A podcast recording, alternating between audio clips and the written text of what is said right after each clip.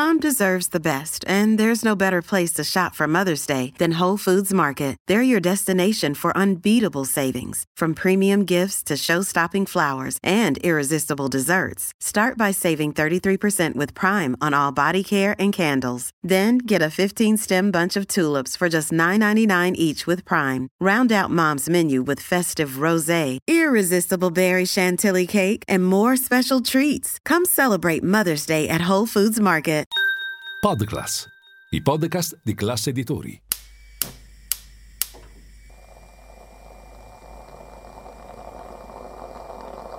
Buongiorno dal gruppo Classe Editori. Io sono Massimo Brugnone. Oggi è martedì 26 settembre e queste sono notizie a colazione, quelle di cui hai bisogno per iniziare al meglio la tua giornata.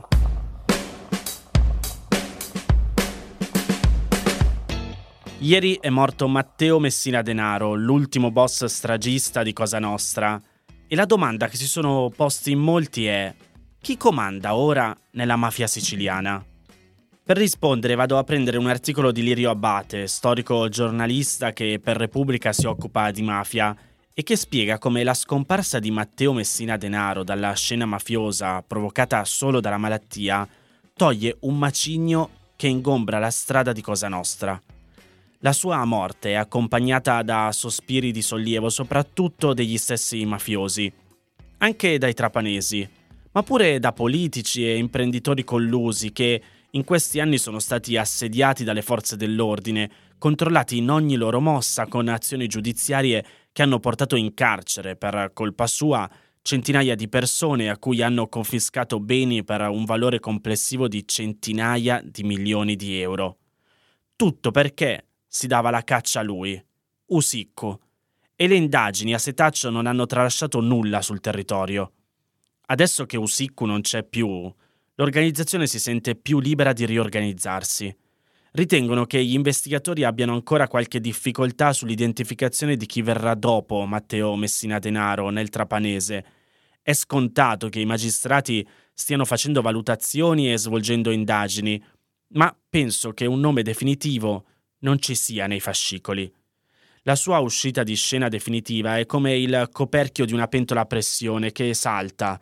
Ci sono i segnali di una cosa nostra nuova che si basa su tradizionali principi, ma guarda in prospettiva con nuovi e anziani elementi.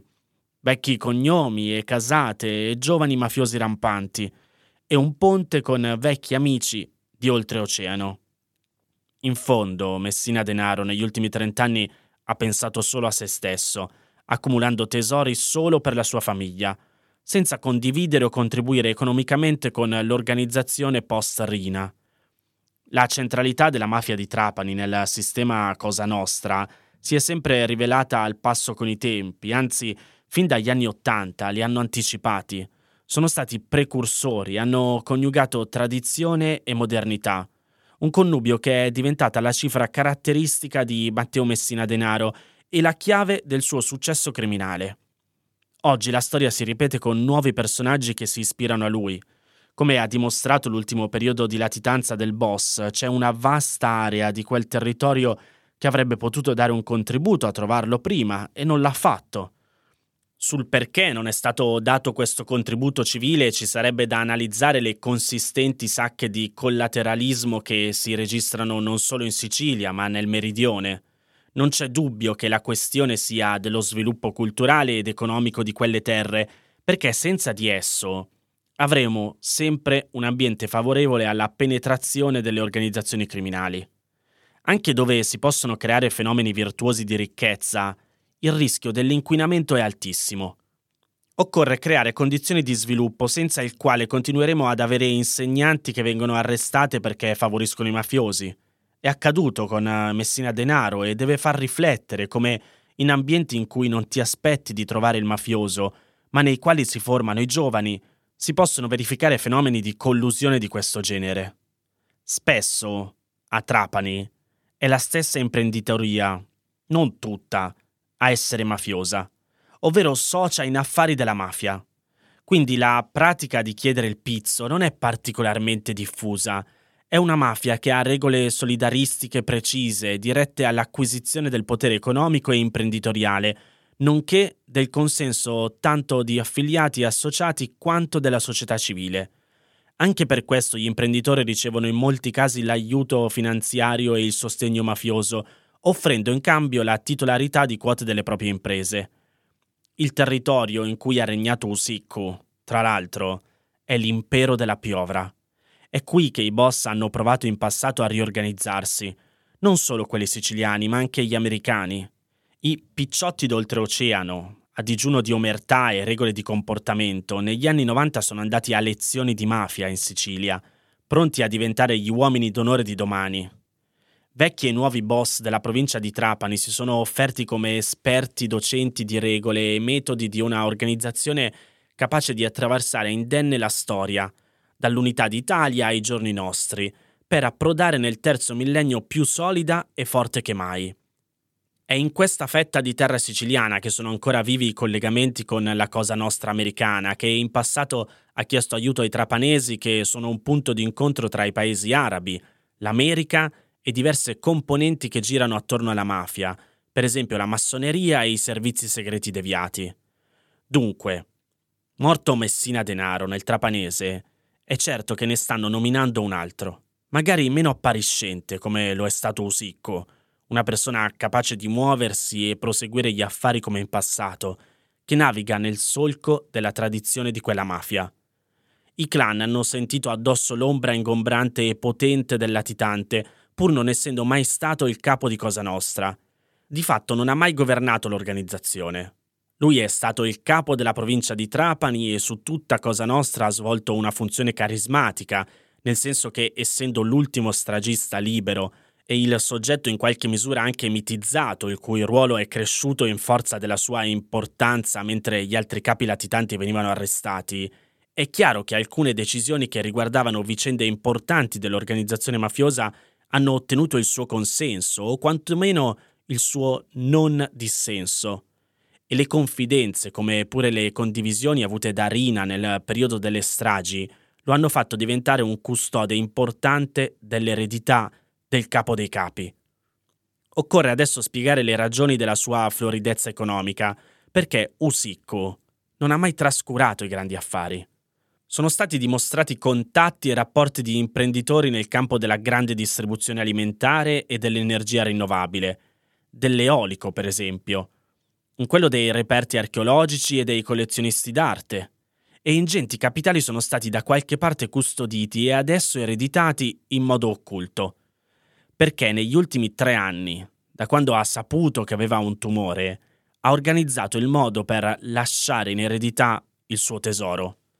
La Procura di Palermo ha avviato un percorso di ricostruzione indizio per indizio delle risorse finanziarie di cui il boss al momento dell'arresto aveva disponibilità, ma è anche giunto il momento di decifrare perché ha compiuto i crimini di cui si è reso responsabile, di individuare le ragioni profonde del suo agire di gettare luce sulle grandi questioni irrisolte da cui è nato tutto. Anzi, forse si può anche declinare al singolare. Questione, non questioni. Perché è vero che ogni uomo è un prisma di sfaccettature indecifrabili, spesso contraddittorie, ed è impossibile spiegare un'intera personalità in base a un singolo evento. Ma è altrettanto innegabile che ci sono momenti che segnano una barriera, un cambiamento, un prima e un dopo. Quel momento per Messina Denaro è la data in cui scopre di avere il tumore. E questo cambia tutto. E oggi una nuova cosa nostra, ancora invisibile ai nostri occhi, è purtroppo già pronta per ripartire.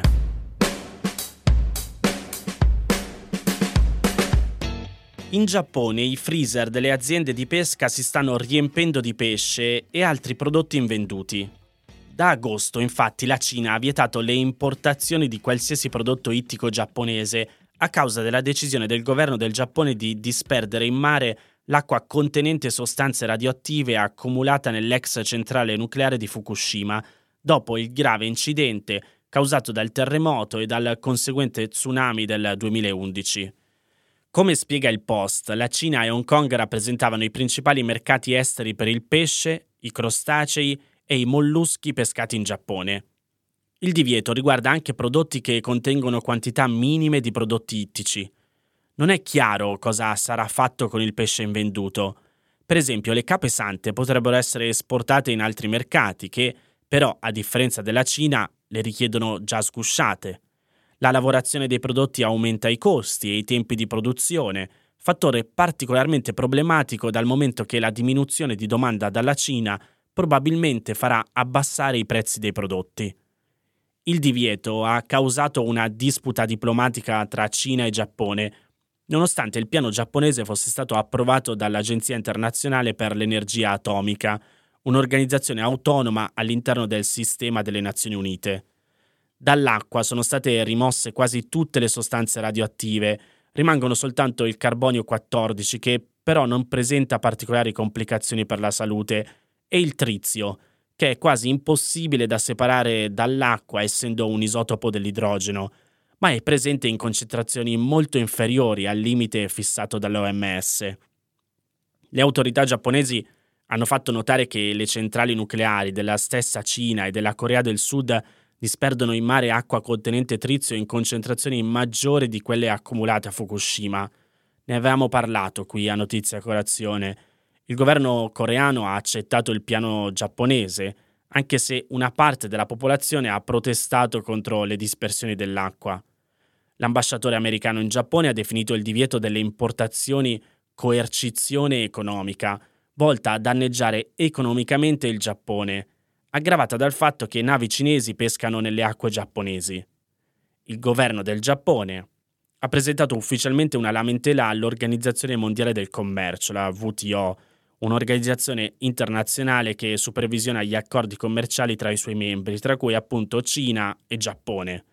E il governo giapponese ha detto che sta preparando misure per alleviare la situazione dei pescatori giapponesi che potrebbero comprendere la ricerca di mercati alternativi, lo stimolo della domanda interna di capesante e sostegni finanziari ai pescatori danneggiati.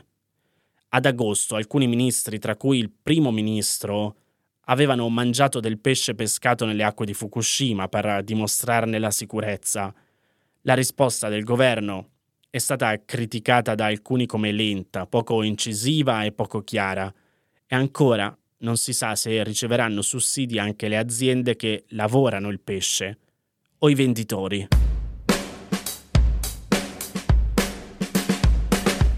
Il 30 settembre, come previsto dalla legge di conversione del decreto lavoro, è prevista la fine dello smart working per i lavoratori definiti super fragili, ovvero coloro che sono affetti da gravi patologie croniche con scarso compenso clinico e con particolare connotazione di gravità e operano sia nel settore privato che in quello pubblico. Come scrive il Corriere, la norma finora ha previsto che il diritto al lavoro da remoto per loro non fosse condizionato alla compatibilità delle loro mansioni, anche, leggo tra virgolette, attraverso l'addibizione a diversa mansione compresa nella medesima categoria o area di inquadramento, come definite dai contratti collettivi di lavoro vigenti senza alcuna decurtazione della retribuzione in godimento. La norma però non prende in considerazione quelle situazioni in cui non ci sono mansioni che il dipendente può effettuare a distanza e rimane al datore di lavoro la decisione su come regolarsi, non potendo in alcun modo opporre lo smart working al lavoratore superfragile. Al contrario, i genitori di figli under 14 e i professionisti che rischiano una maggiore esposizione al contagio da Covid-19 per età anagrafica, presenza di patologie oncologiche o svolgimento di terapie salvavita hanno la proroga confermata fino al 31 dicembre.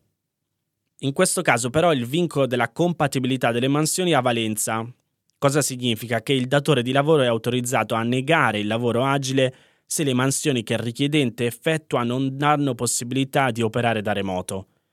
La differenza di data si spiega probabilmente con le implicazioni di costi maggiori a carico del datore di lavoro per quanto riguarda la tutela del lavoro da remoto per i lavoratori superfragili rispetto alle due categorie che sono tutelate fino al termine dell'anno. Cosa succederà però quando dal 1 ottobre lo smart working arriverà al termine per i soggetti affetti da gravi patologie? Tra le priorità del governo non sembrano esserci nuovi provvedimenti per ulteriori proroghe, perciò una soluzione per evitare il richiamo all'attività in sede è la richiesta di una certificazione medica che li faccia rientrare nelle condizioni di fragile, a maggior rischio di contagio e quindi con scadenza del lavoro da remoto fissato al 31 dicembre, anche se, come dicevamo prima, legato alla compatibilità delle mansioni.